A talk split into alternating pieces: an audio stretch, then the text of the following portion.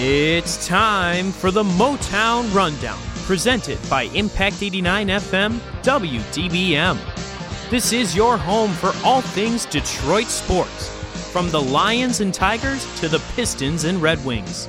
Now, here's your host, Ryan Rabinowitz. All right, let's get to the business. Motown Rundown, episode number 21.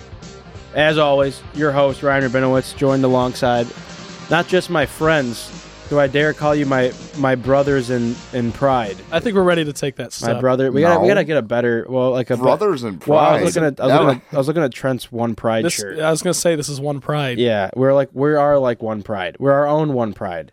Brothers in pride. We pride. should get T-shirts made. We're Yeah, definitely the one pride of this of this uh th- of of impact. Yeah. for sure. We're, we Yeah. because like uh, if, for those of you that didn't listen to the Green and White Report, we had Ryan Collins and Trent Balley both on the Green and White Report with myself. Uh, that the the live show we do here at Impact every Sunday. So tune into that. Ratings skyrocketed by the way. Yeah, it was unbelievable. I felt bad for Julian because Julian, my, the other co-host on the show, I, I feel bad because he was just like you could tell he was like, "What have I got myself into?" I mean, these these three are running the show. We just took it over. It was legendary because we were talking about the Wings, we were talking about the Lions, and we had to save some obviously for today's edition of the Motown Rundown. But Yeah. it was good stuff. But uh, good thing, good good news today. Before we kick it off, not sick anymore.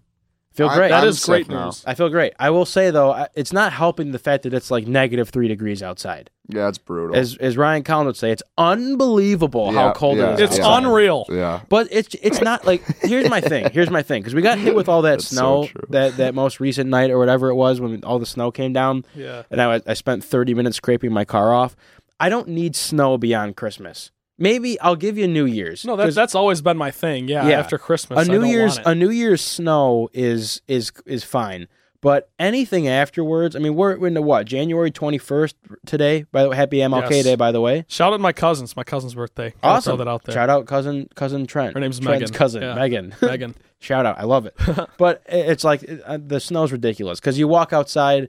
I was gonna buy. I got an Amazon gift card, so I might I might buy one of those uh, face shields like you use for s- for snowboarding because I just can't take the wind. Yeah. No, it's very necessary. brutal. it actually is necessary to wear those things. It's brutal. But anyway, so before we, we kick it off here to our Detroit sports, some good national sports yesterday.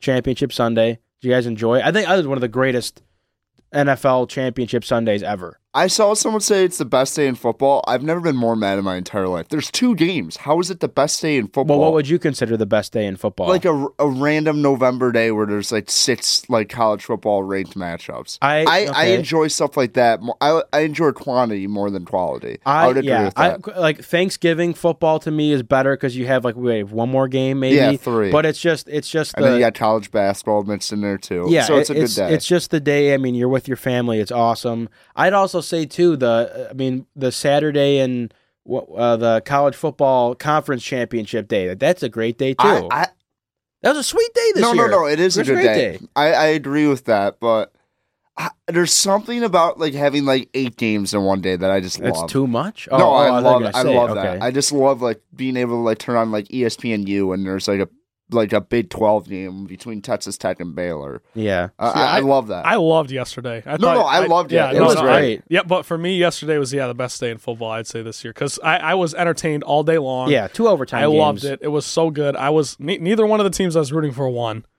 Yeah, but that's all right. that's true. By the way, me- I think neither. the Chiefs are a little bit like the Lions in that they have not won in forever, and they get uh, they Well, they- tend to have bad bad uh, bad demons. What do you call that? Bad luck. yeah, I don't know. Mojo. I don't know. Yeah. I, I think yesterday is. I mean, it's tough to lose the way they did with the offside, Dee Ford being offside and stuff. But I, it's not like a bad law. It's not like No, something not you bad can like like. It's not something you're gonna be haunted about for like years. right? like the Because Saints especially gonna it's it's who they lost like to the as well. Saints, yeah. Yeah. Like the Saints are gonna be haunted for years. Yeah. The last two years, That's you lose to. Minnesota on a hail mary, basically. Not even a hail On a mary. fluky. Yeah, Yeah, like a- a fluke seventy-five yard like touchdown pass, Right. and then the next year you kind of get screwed. Even though I think they would have lost regardless, but whatever. I this begs the question to me now before we get into it is uh, I- 'cause I've always been a been a very big advocate for the NFL changing the overtime rules. I think the fact that Yeah. in the playoffs, maybe maybe even if you just change it in the playoffs, kind of like how hockey regular Yeah. season you play three on three, but Right. But oh, and uh, in the playoffs, it's five on five until you know you whatever. It's And then you have like se- seven overtimes. Exactly. So, I does it beg the question that does the NFL have to change their overtime? Because it just it's to me, It's weird. I don't get but it. But it's just so it's so stupid how I get like you know you're you're you gotta hold strong on D, and if you play good D, you can win the game off the first drive. But I I, I I'm telling you right now, the Chiefs win the coin toss, they win. Yeah. Bottom line. Yeah, no, I and agree. To, for Patrick Mahomes not to get a chance to go down the field and score, and to to cost you to go to the Super Bowl, it's ridiculous. Yeah, I'm sitting there with my roommate. I'm li- I, I we said to each other like whoever wins the coin toss is going to win the game Mm. because both defenses haven't been able to stop the other team in the last you know two Right. quarters plus. So I don't know. I think it's a little ridiculous overtime rule, but like to offer some objectivity, it's kind of like you know the Saints definitely could have won earlier. They could should have won. They, they, they, should have put them out of their misery in the Yes. first half. Yeah. and the Chiefs shouldn't have gone down 17-7 or 14-0. You know, then maybe we're having a different conversation. Brutal timeout usage again from Andy Reid. He's like trying to get the football again. Does he know Tom Brady's the quarterback? Yeah. like I was like, Yep. what are you doing? tough, tough. But hey, you know what? Not as important as the Pistons, which we got to get into. Not Yeah. nearly now. as important. Not as even close to being important as the Detroit Pistons. Back to back wins from the Pistons coming as of late. An overtime win over the Magic, another win over the Heat at home. Uh, most recent game dropping on a buzzer beater to the Kings. First of all, before we get into like the grand scheme of things, Buddy Hield double dribbled. Yeah, no it was doubt. the most. I know we've talked about it like recently, but I, it I because watching the, the thing full full time Shouldn't have been in that situation. watching You're it live, watching it live, I was like, oh, yeah, wow, like what a shot. Of uh-huh. course, you know, what you walk away from TV. But then I, I watch it again on some local news sports show, and the anchor, the legendary, was like, I, I want to stir up some controversy, but I think Buddy Hield double dribble. I'm like, I'm watching it. I just popped up. Yeah, on the it's I was like, I was like, cannot believe no one saw it. Like nobody, no one said anything. Right. Yeah. So that that that was tough. It's but, a little. It's a little ridiculous. But uh, they they play Washington today, or as we're recording this as a, as a matinee version of the Motown Rundown, a little little 1.30 p.m. action. Pistons Yep. play at two o'clock today.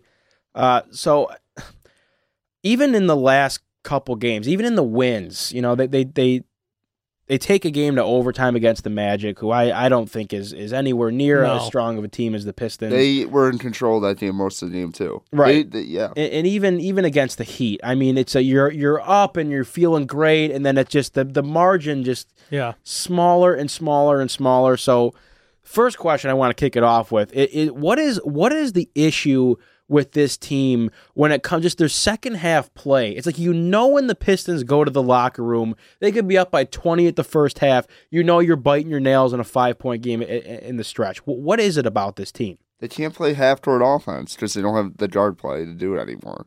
I mean, like literally, their only half court offense when you look at it is Blake. It's Blake backing down, playing bully ball, and then kicking it out.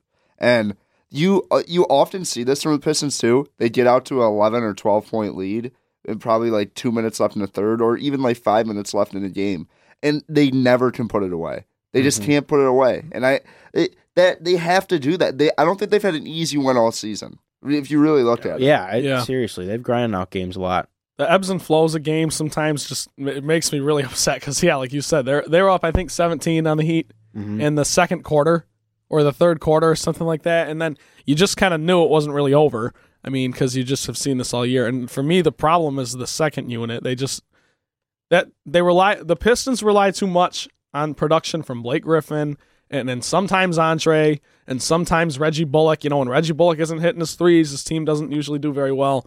But it's just that's why it's frustrating. It's because like you can't you can't win that way. You can't win mm-hmm. if you're relying on your first on your your starters and your top three players to score a combined 60 points every night because that's just not going to happen. So I think that's the biggest problem. I think getting Zaza back was big. You saw that against the Heat. He didn't have a he didn't have a bucket until it was the biggest one of the game. Um, so so I, I I think the second unit will improve a little bit as we go. And then the loss of the Kings didn't have Andre. I know you guys aren't huge Drummond fans, but I just wanted to bring that up because it's important. You know, No, no, no. Yeah, I, I get that, but they should. They just you're up ten points Yeah, I five agree. minutes I, left. I definitely Put it away. agree. I, Put it away. I 100% agree. I'm just saying in Buddy terms hit of like on- six threes that Yeah. game. It was a joke. I, it, it was pretty ridiculous. Uh, The Pistons had no no business losing that game. I'm just saying on paper, when you lose to a, a mediocre team without your second best player, I, it's uh, I can live with it. It just sucks because we had it. You're right.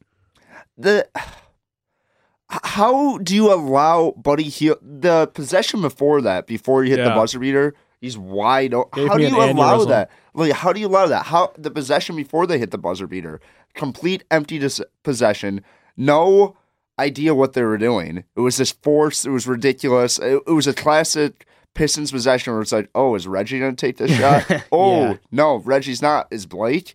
Oh, let's take a horrible fifteen footer contest. I. The, It's pretty agonizing to watch. It is.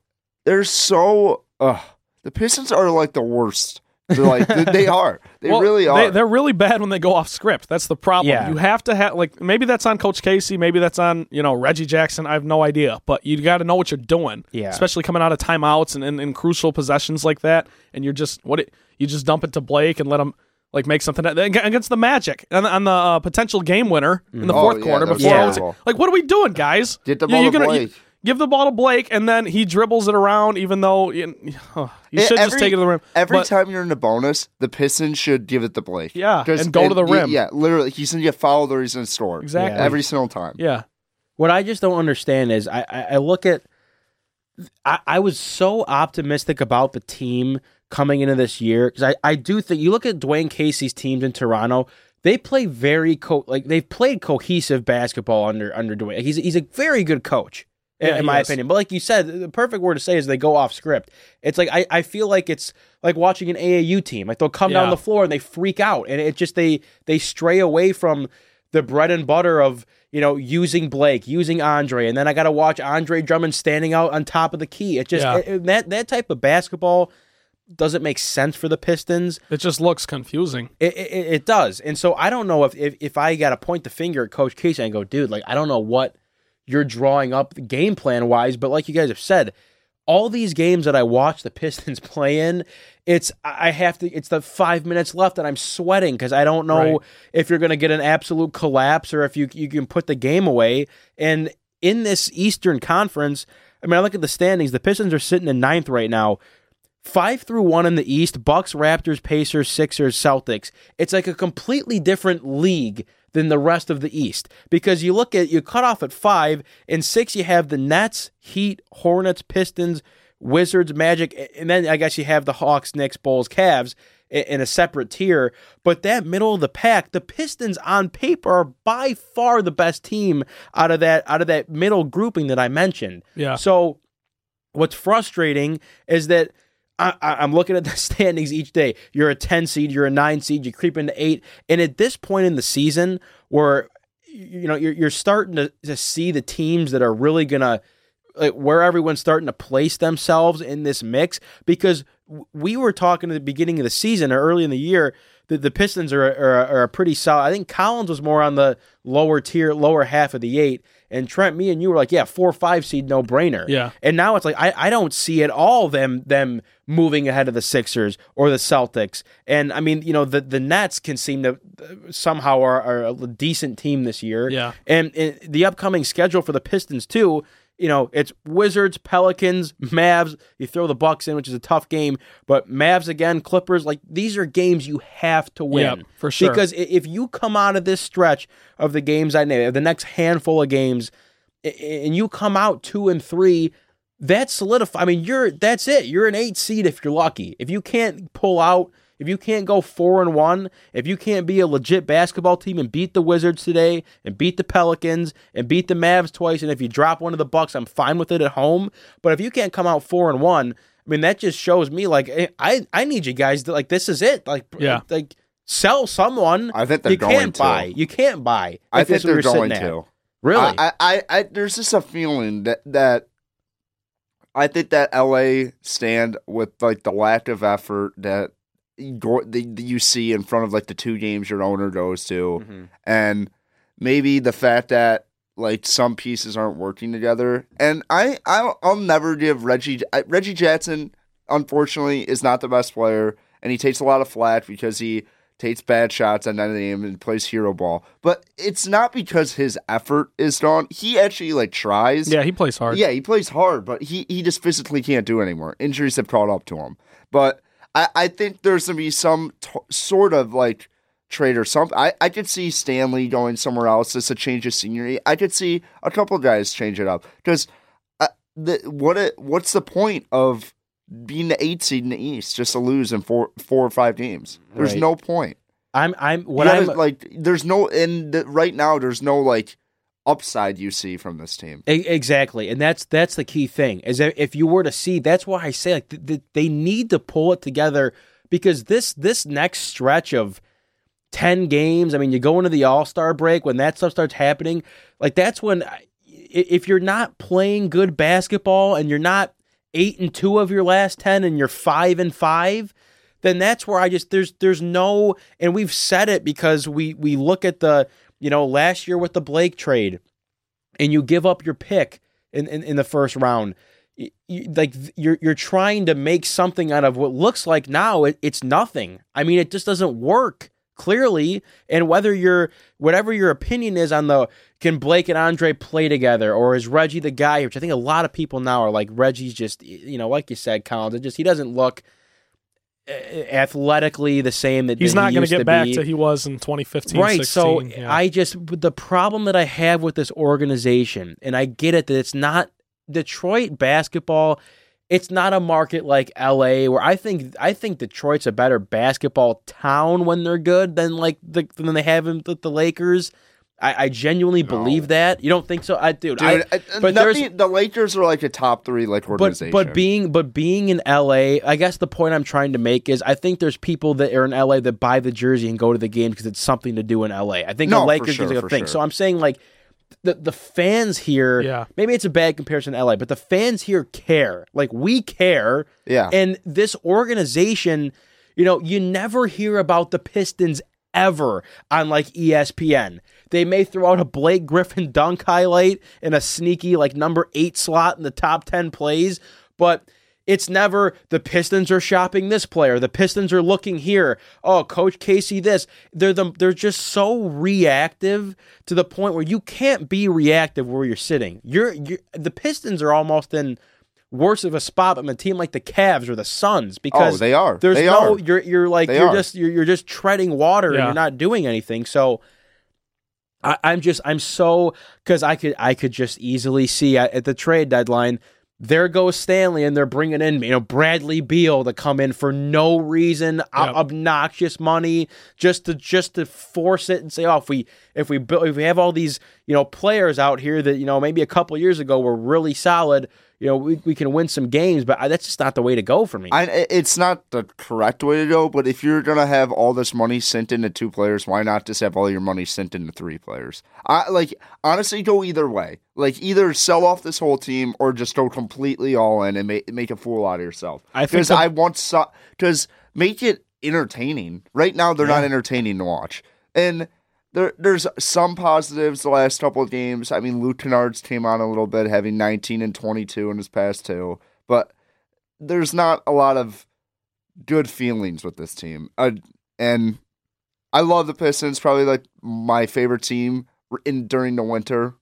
So between two teams, so that's great. yeah, Dre, That's Dre- prestigious Yeah, right yeah, that's huge, Cool man. huge, Cool man. But I mean, you move away from seventy percent of your fans in Oakland County, and they have the lowest fan percentage like in the seats in the entire NBA. Yeah, and that that just again, it just comes down to the product. I mean, Yeah. I, I genuinely Yeah. like when It I rem- I the product. They had vividly a ten year remember. sellout streak. Yeah, that's what I say. I vividly remember, you know, in the obviously the the, the area with you know the going to work Pistons going to those games and it's packed. It was the best atmosphere in the NBA. Yeah, it was and, great. and now so that's the thing where I, I, I you know it's it's not cheap to go to games anymore for any team but especially in an area like detroit where you know you have a decent level of poverty people can't pay the money to go into little caesars arena And watch this mediocrity. product Yeah. it's not it's not worth it Right, and it's not it's not that the fans aren't like true or they're not staying true. I I totally agree with what you're saying because mm. it's like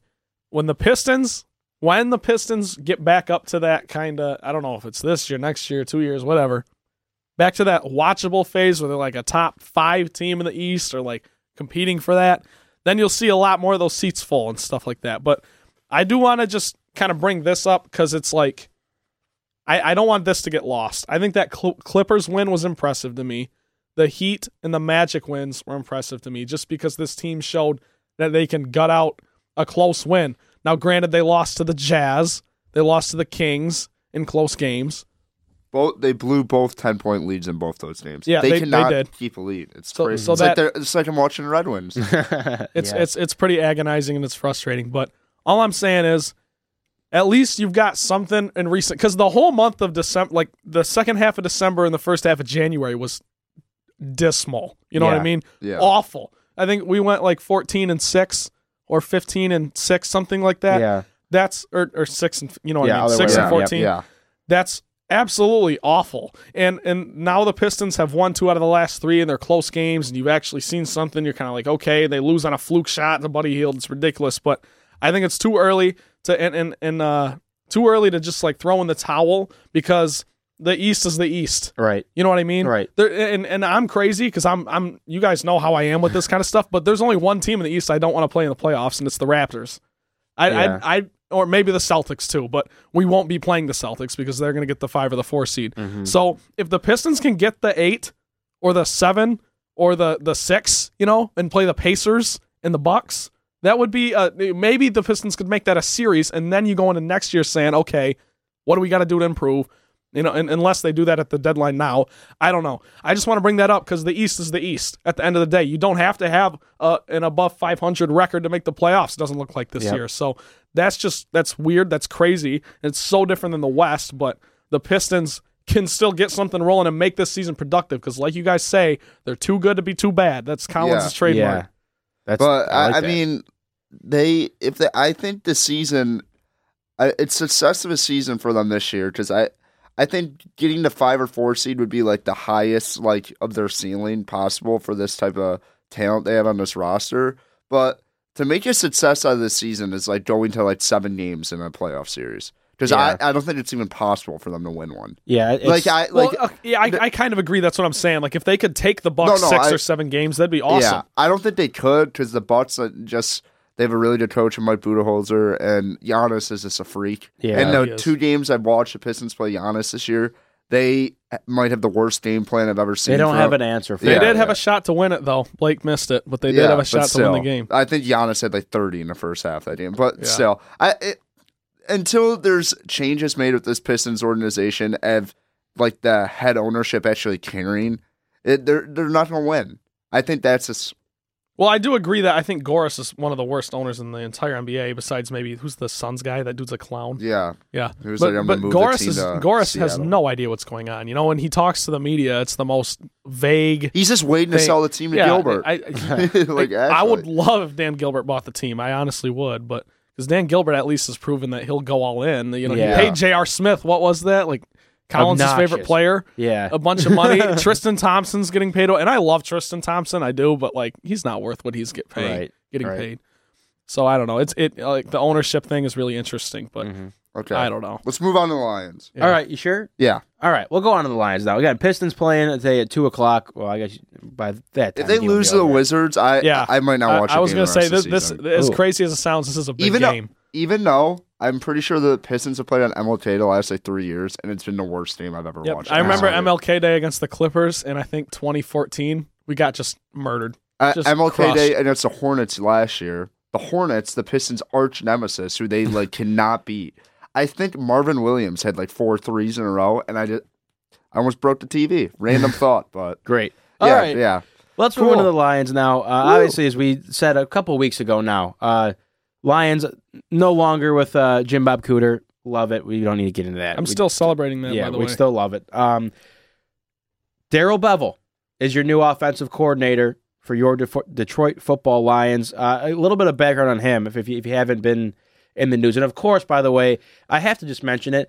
Every single time Lions news happens, it is like literally, it feels like it's 30 minutes after the show Yep. that we do. So we apologize for getting this kind of late, but it's not that late. It's been week week long Yeah, news, no, week no, news. but yeah, it's it's pretty ridiculous. It's. Anyway, Bevell not active in the league this previous season. Uh, he was let go from Seattle in January of 2018. He was the offensive coordinator of that team since 2011, uh, winning a Super Bowl in Seattle, going to another one.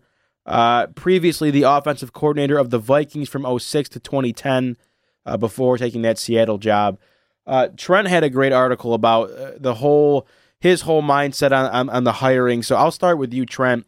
Uh, very simply, is this a good hire for the Lions? It is, and um, I'm probably just going to end up regurgitating a lot of what I said on the Yeah, I mean that's what I said. We had but- to we had to do it today again too. So Right. Um.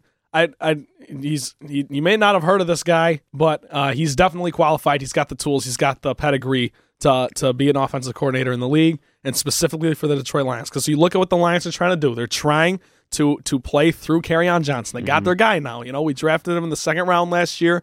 They they you know except that that first Jets game. From then on, it was like give Kerryon the ball. They were doing that. They were winning when they were doing that. And then he goes down in, in, in week 10, I think it was, and he still was top 30 in the league in rushing. That's pretty impressive. Missed six games, 5.4 yards per carry.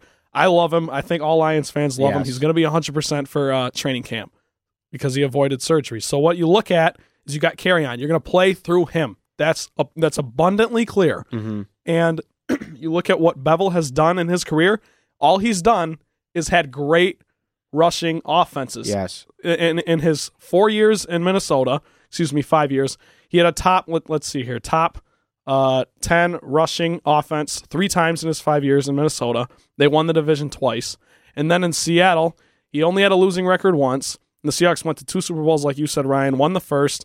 Bevell had a top ten rushing attack four times in seven years. Granted, he did have Adrian Peterson, did have Marshawn Lynch. But at the end of the day, the system matters. You know what I mean? Getting Yep. and, and if and honestly, if Kerryon could be seventy percent of what AP was, or or seventy percent of what Marshawn was, this team will win games. They will win a lot of games because Matt Stafford. You know, I and I, I said this on the Green and White report as well.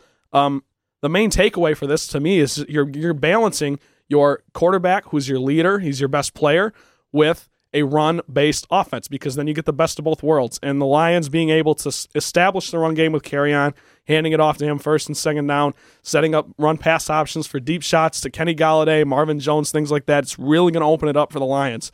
And just in general, I said this a couple weeks ago when we were talking about the the Cooter firing.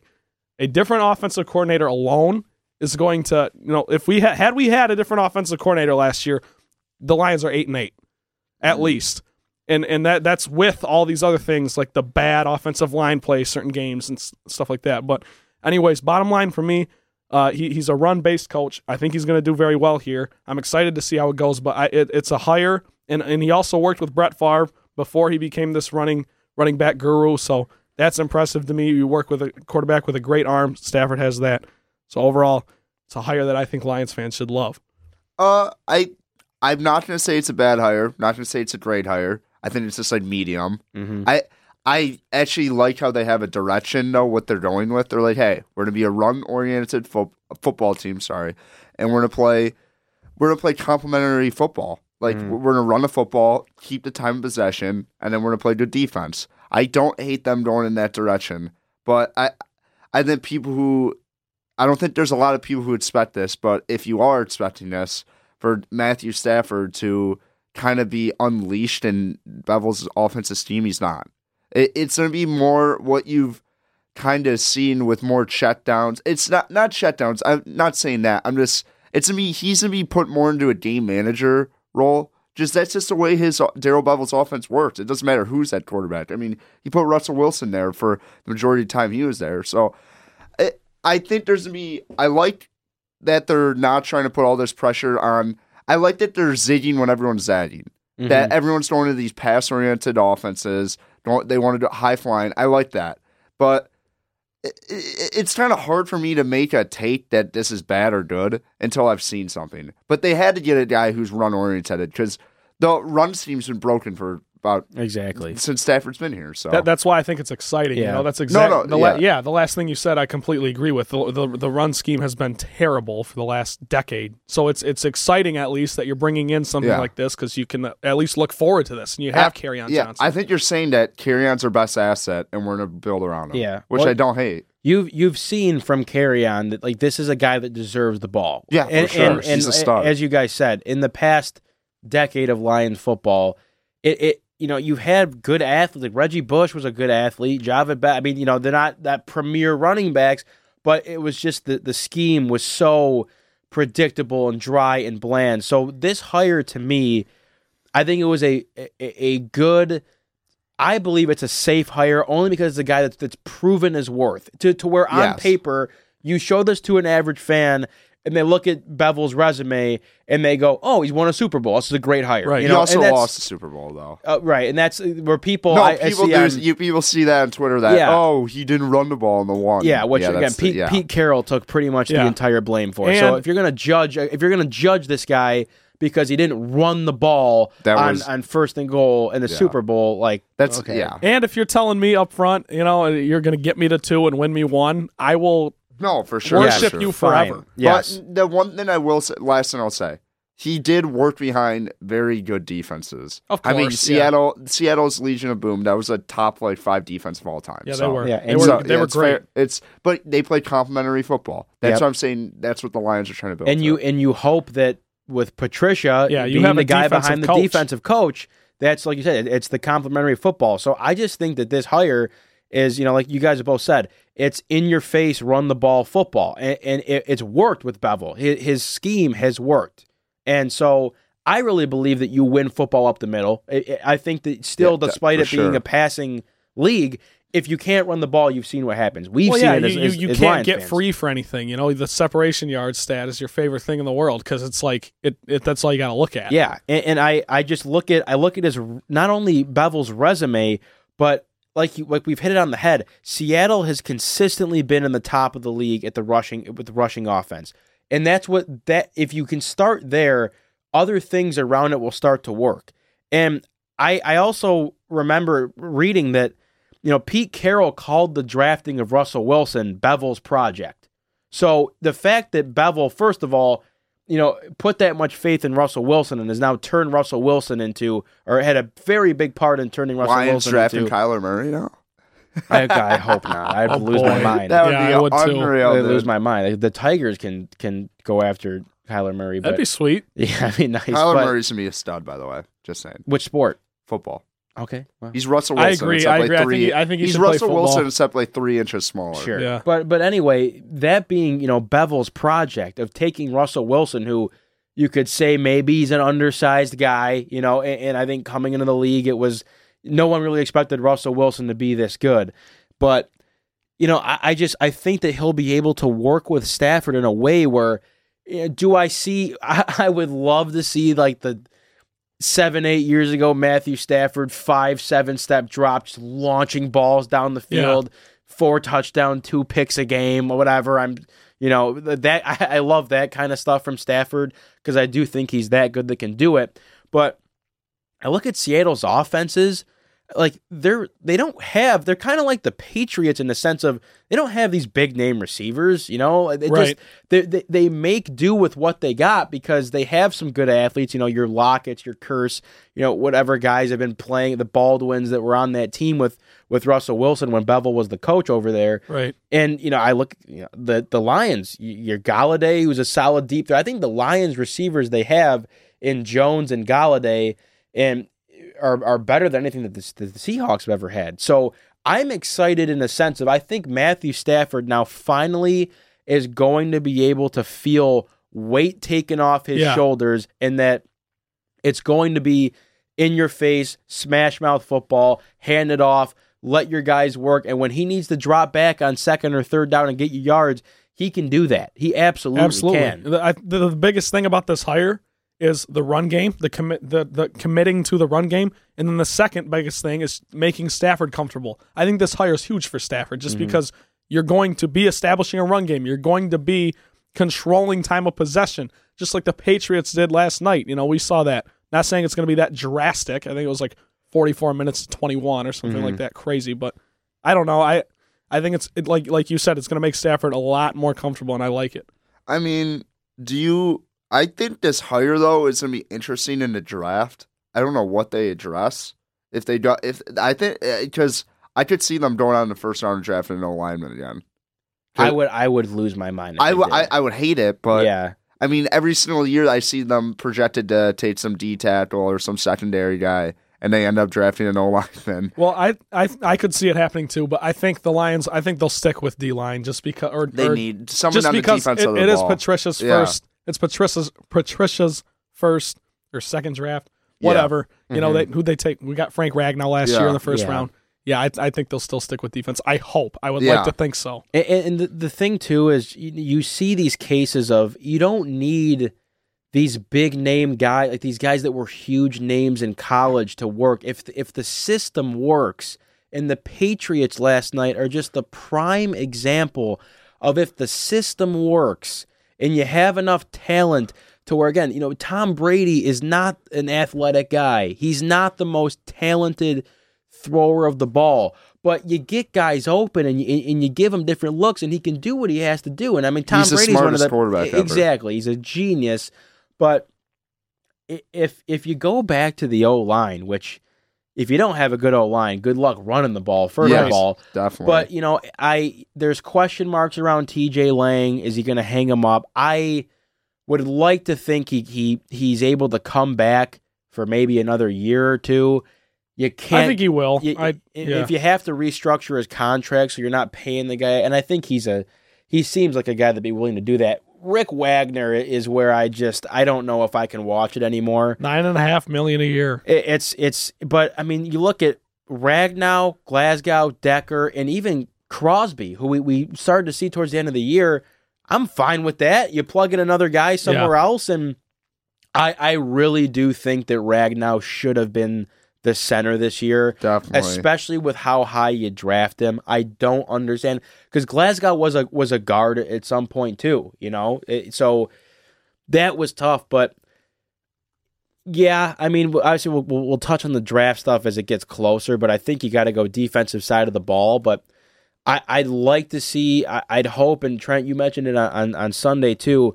You know, Luke Wilson played under Bevell, so if if Bevell sees something in him in his game that he can utilize, because I think the tight end play was so bad from the Lions. It was just missing. It- Like, yeah, was it just wasn't it was the even biggest hole on offense because it was never Yeah. never there. It wasn't even existent. So I I think it's it's a bright spot, but I mean having you know having Bevell come in, I, I've I really haven't been this excited about a Lions season, and and you know I hope I pray there's no You're fluke- excited about this Nets Lions season. Yeah, I am. I am too. I absolutely am. I am too. How are you um, not? After the I, this season, I'm being serious. I, I was most optimistic I've ever been about the Lions, and they completely let me down. So I, I I truly don't think this team is in a position to do anything special. So I thought this year maybe they would take a big step, and they took a step back. So I see my my thing with that is I I drink the Kool Aid like I I I just gulp down. Yeah, the I, I Kool-Aid every slam year. it. yeah, yeah. I know, Oh, I I slam it every we, we all know. Yeah, but I but the point being is that I think now each year I find this new beacon of hope, and, and last year What's your beacon this year? was is Darrell Bevell is is not having okay. Jim Bob Cooter. That's it. I, I just want to. I'm excited to watch the offense play, and if it's the same crap of the unprofessional stuff and the the not being buttoned up that I always talk about, then it just then Patricia gets my you know my then I start to just keen in on Patricia. I think Patricia's gone if he doesn't go to the playoffs. Not to the playoffs. If they don't go above 500, he's gone. That's, yeah, see that, but then like, you go back to uh, you Quinn and Patricia being tied at the hip. Does I- that mean Quinn's gone too? I think it's the only way Quinn stays. If he like keeps Patricia on and he's just not the guy, well, I mean, then you're basically signing off yourself. I think I think it's worth talking about. I just I don't think the Lions are going to go below 500. I don't. I think that, Yeah. we'll talk What about did, that. what we'll did you talk think they were that in going to go this year? 10 and six. Okay. Yeah, I'll, I'll fine. detail that later. We're, I think we're gonna. Yeah, yeah, I, if we I- want I see it up here. If It's we want to, if we want to touch on that, but I, my thing with with, I I will say this. This is what I'll give you, and I'll put this on the record right now. I am most excited for this Lions season than I probably have been in maybe a handful of years. Um, and a handful. You weren't excited about this season. I thought this was. The- You got. just because because I was I was in the boat of you have a first year head coach. It's it's gonna be. I mean, dude, Yeah. Patricia Caldwell's a 180. right, you double couldn't you couldn't backflip. get more different. Yeah, Yeah. so that's why I was kind of like let, and that's why I've always been, you know, Patient, settle yeah. down with Patricia. So this year, though, I think in year two, with another draft coming up, and you have seen some pieces on defense that have been able to to work. I'm most excited for this season, but I'm also I also understand that this year might be the most heartbreaking year I've I've had in a while because if it because because now you have it all in place. You have Stafford again. You have Kerryon. You have Golladay, Jones, whatever else you're putting around. You have a new offensive coordinator. I, I I'm running out of excuses now to stay optimistic. So yes, if this season they go six and ten, if they miss the playoffs, you know, I guess we'll cross the bridge when we come to it of how actually upset I am if they have a if they have a winning record and don't make the whatever happens. But if this year's a letdown like this past season was, I I I it's gonna be tough. I might cry I, I, in week seventeen. I, I seriously, it, Yeah. just in a, in a sheer sense of hopelessness, like. The new OC's here. Do do Here's your head coach. Like, what's going on? I, I understand the optimism with the new hire at the offensive coordinator position. Do you guys truly believe that this team could maybe win a playoff game next year or win the division? I, I- th- I think they'll win the division. I do. I already have that. Yeah, I think I genu- I. I think because the way I look at it is the Packers right now are, are in I such. think the Vikings are going to bounce back. They're too talented. well, that, that I will say, I think the Vikings are the biggest threat because the Vikings have The the, most are gonna be explosive offense sick. in the division, and then Bears defense is nasty. it They're is. gonna But be there I, I don't think what they did this year was sustainable. I just don't. I don't think Mitchell Trubisky's going to be able to do have another good year. Like they, they, they, I think they'll win games, but I think they'll win games based on their defense. You know, they can't that's win what they games with did their this offense. year, though. Yeah, I just I, I'm just saying I don't think I don't think it's sustainable. Yeah, I don't think they can do it for another season and go ten and six. I they go dis- eleven and five. What? Uh, I think they went twelve and four actually. I, Did either way, Yeah. I don't I don't think they can come close to that. I think the Bears might be like an Let eight and eight look. team. It's just At I best. I At I, best, Uh, dude. yeah, there's I, no I, way. I'm sorry, dude. I'm just I don't buy into it. I just don't. I Like, get, I get that. I think they will take a step back. They're not going to be twelve and four, but they're going to be in the mix. Their defense is special. well, yeah, they'll, they'll be in the mix. I just I think the Lions it's got yeah, a better it's, shot. it's gonna be it's gonna be tight. I'm not worried about the Packers really, but I am. I- they have Aaron Rodgers. I mean they got a new yeah, coach. they had I, honestly, I don't think that new coach. I That was don't, a I don't, weird even- I don't want to jinx it. I just I don't think it's gonna. that work. was a weird hire. I will say that. I mean, you take the Tennessee Titans offensive coordinator, and their offense is no world yeah. beaters. that- yeah, What do you you look at the Titans offense? It's like what do you love about that offense? nothing. yeah. I mean, but I think when I was reading something about like how he came in and they saw like a natural like I'm not interviewing here to talk about my offensive scheme, what I'm going to do on defense. I'm just like a head coach. I'm like a good leader, which I don't hate, but Yeah. I Ah. hate th- I hate that people now like hiring a head coach is basically hiring an offensive coordinator now. Which, Which is, yeah. shouldn't be the case. Yeah, it's shouldn't Be the stupid. case. Yeah. It's stupid. Um, I don't. I don't really think we at this point we need to get into rec- what the record's going to be next year. Oh, but no, I, no, but no, I, no, no, I, I no. do think it's sorry. worth. I mean, I, I believe that, you know, and, and Trent, you kind of got into it. Like, I, I just think Bears you have 12 to. and 4, sorry. Cool. cool. Sorry, like that. sorry. That's fine. You're right. Uh, I, Cody uh, Parkey. yeah. Well, they could have been undefeated without Cody Parkey. Yeah. Um, I, I just, I, if you don't have optimism coming into this year, I, I so the, I maybe it's just who I am, who Trent is. Like, I, I, I have to be excited. I have to. Yeah. Or what else am I doing? What if, I don't think they're. I don't believe they're going to go six and ten. I don't. I, I don't I don't think believe that either. I don't. I, I think that you bring in. I'm just so excited to watch the offense this year. I am. I because I just genuinely Next believe year. that. Yes, next year. Well, this year, but next year. Okay. This this This uh, season's still this going on. September. This year. Yes, yes. So Yeah. the, the the biggest thing for me now is I think that, and I, I I'm curious as to what you guys think. Does this now mean with this new OC coming in here? Does is the pressure now on Matt Stafford? Is if I, I it's as if it hasn't been on him already? is this guy's leash like? Is it? Are we up to his neck now? Because I don't think it's up to his neck yet. in what In the organization, I think in the media, Okay, in the okay, city. sure. That's a, that's a good point because I think organizationally, I think they're very yeah, committed to yeah. Stafford. Yes. But you know, a lot of money in, in the him. media and in your in your armchair quarterbacks, if it's another season, I don't. I just don't think Stafford will. It's not possible to be with his talent. He won't be as bad as his past year. He I- won't. He won't be. I think this year though is going to tell you if he's on the decline or it was just an a- anomaly last year. It- it- Okay, I It- like that. yeah, I like no, that. no, because it's. I think it's too early to write him off for sure because he's been the best player in the organization the last five years, except this year. And you, if he has another tough year, it's it's gets to the point where you're like, this probably isn't the guy who's going to take us there, which probably should already set in since he's been here ten years. But that's a different discussion. But Oh, we've had that. yeah, we've had it maybe a hundred Yeah, don't- times. don't get us yeah, going. we- yeah, we'll be another six hours in the studio. But it, I I do understand what you're saying, but I I've heard it all with. What if the what if the receivers dro- start dropping ball? It, there's always a different excuse. I think Stafford's such a polarizing figure that it doesn't matter what it's going to be. He's going to have his supporters and his doubters. So Yeah, I'll agree with that.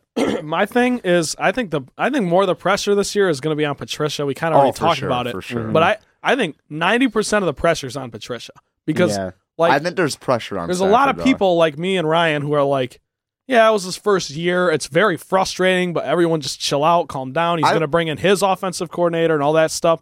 But then this defense started to look really good towards the end of the Mm-hmm. year. You know, what if they come out and lay an egg in week one, week two? You know, we're going to be all upset about that. So, which I don't think will happen. I'm just bringing it up for the sake of argument. And I, I, so I, I would, I would say the, the pressure is going to be more on Patricia than Stafford simply because Stafford, I mean, it, it's going to, I, for me, it's hard for me to even make this a question in my mind because I just don't, I don't see Stafford playing bad next year. I just Yeah. don't see it happening. But it, it- I don't know. So I- it counts. I will say that. I mean, looking at Stafford's numbers this year, was it the first time he hasn't thrown for over four thousand in a co- Yeah, all this, three or every it's every bad. year that He he's had played bad 16 year. games, he yeah, threw for 4,000. Yeah, no, he had a bad year. No question, no doubts about that. I, I think there is pressure on him in the organization and stuff. I think he might have a bad year. Maybe they look to draft someone in next year's draft, but it, I think it's all on Patricia, and I think Yeah. that's where the pressure lies. And I don't believe in Patricia personally that he's the guy to take them to new heights. I just think you, you look at the Patriots. You looked at the Patriots last night, and you just say they can do it with anyone because Bill Belichick's the best coach of all time. Yeah. Exactly. Well, And, I, uh, yeah, so I don't get why people keep hiring Patriot assistants. It Yeah. never works. I will say I'm really glad we did not do that for offensive coordinator. That's why. Yeah. That's why I was ex- that. That's why No, I was I- I excited agree. when They- you when you showed me Bevell's resume and you said, "Here's what he's done." Because if we, Yes. you know what, Shane Waldron, Rams passing court, what has he done? You know what I mean? How much does he really do? Is that McVay's? Pa- you know, Yeah. I we do- don't really. Know. I would know. agree. Definitely So, agree. but w- one thing that I just want to address, like about what you just said, is um the thing with Patricia. The reason there's so much pressure on him is because you fired Jim Caldwell to get out of the nine and seven hole.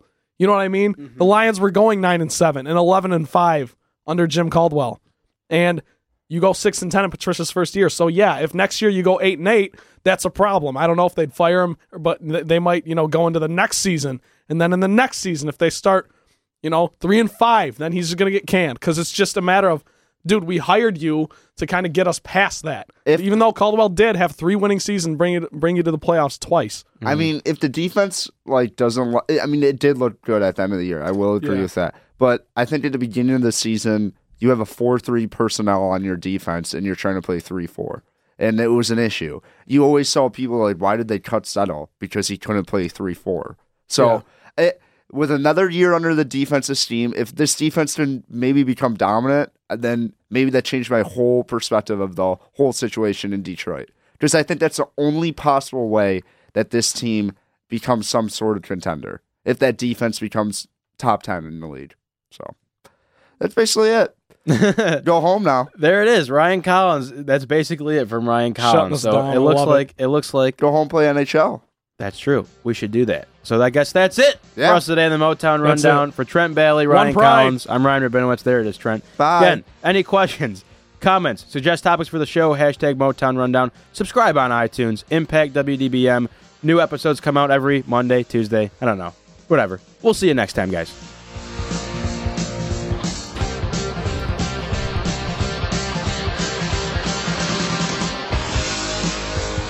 You have been listening to the Motown Rundown, brought to you by Impact 89 FM WDBM. For all your Michigan State and Detroit sports coverage, visit impact89fm.org slash sports, and don't forget to subscribe on iTunes. Hello,